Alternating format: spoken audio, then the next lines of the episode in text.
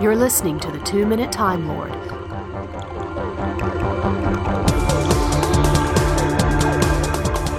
Hi, I'm Chip, and welcome to the Two Minute Time Lord podcast, episode 335.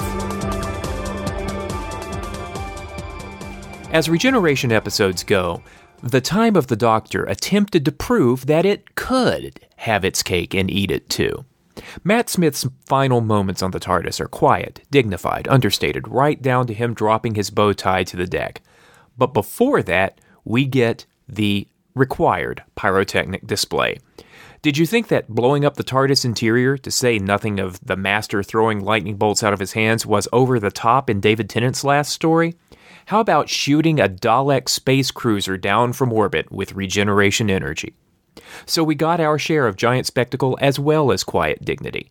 It seems that the Doctor is too big, too important to go out without a bang. I've been thinking about that for the last few weeks. My friend Nat from the late lamented Bridging the Rift podcast retweeted another's assertion that Steven Moffat, in both Doctor Who and Sherlock, is writing power fantasies.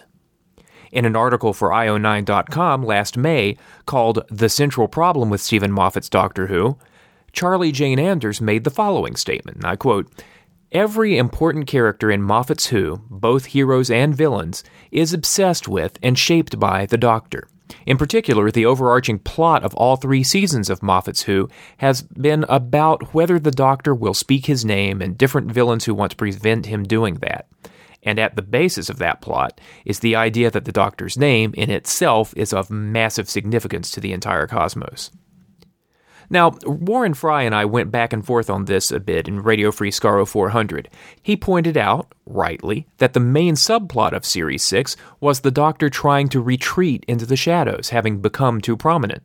I responded, also rightly, that this still made him the axis around which all the stories revolved. Now, I don't want to go back to the old formulaic days of A. The Doctor and his companions land somewhere random, B. An adventure happens, C. The Doctor and his companions leave largely unaffected by their adventure.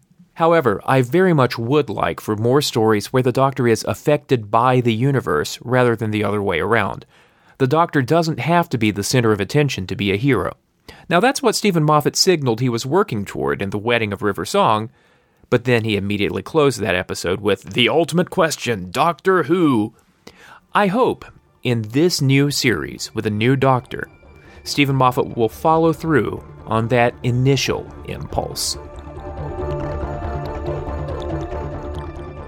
What do you think? Has the Doctor gotten too big over the last three years, or since 2005? Why don't you drop me a comment at twominutetimelord.com or hit me up on social media at numeral 2 minute time lord. And I will see you again soon, and I look forward to reporting for you from Gallifrey 1.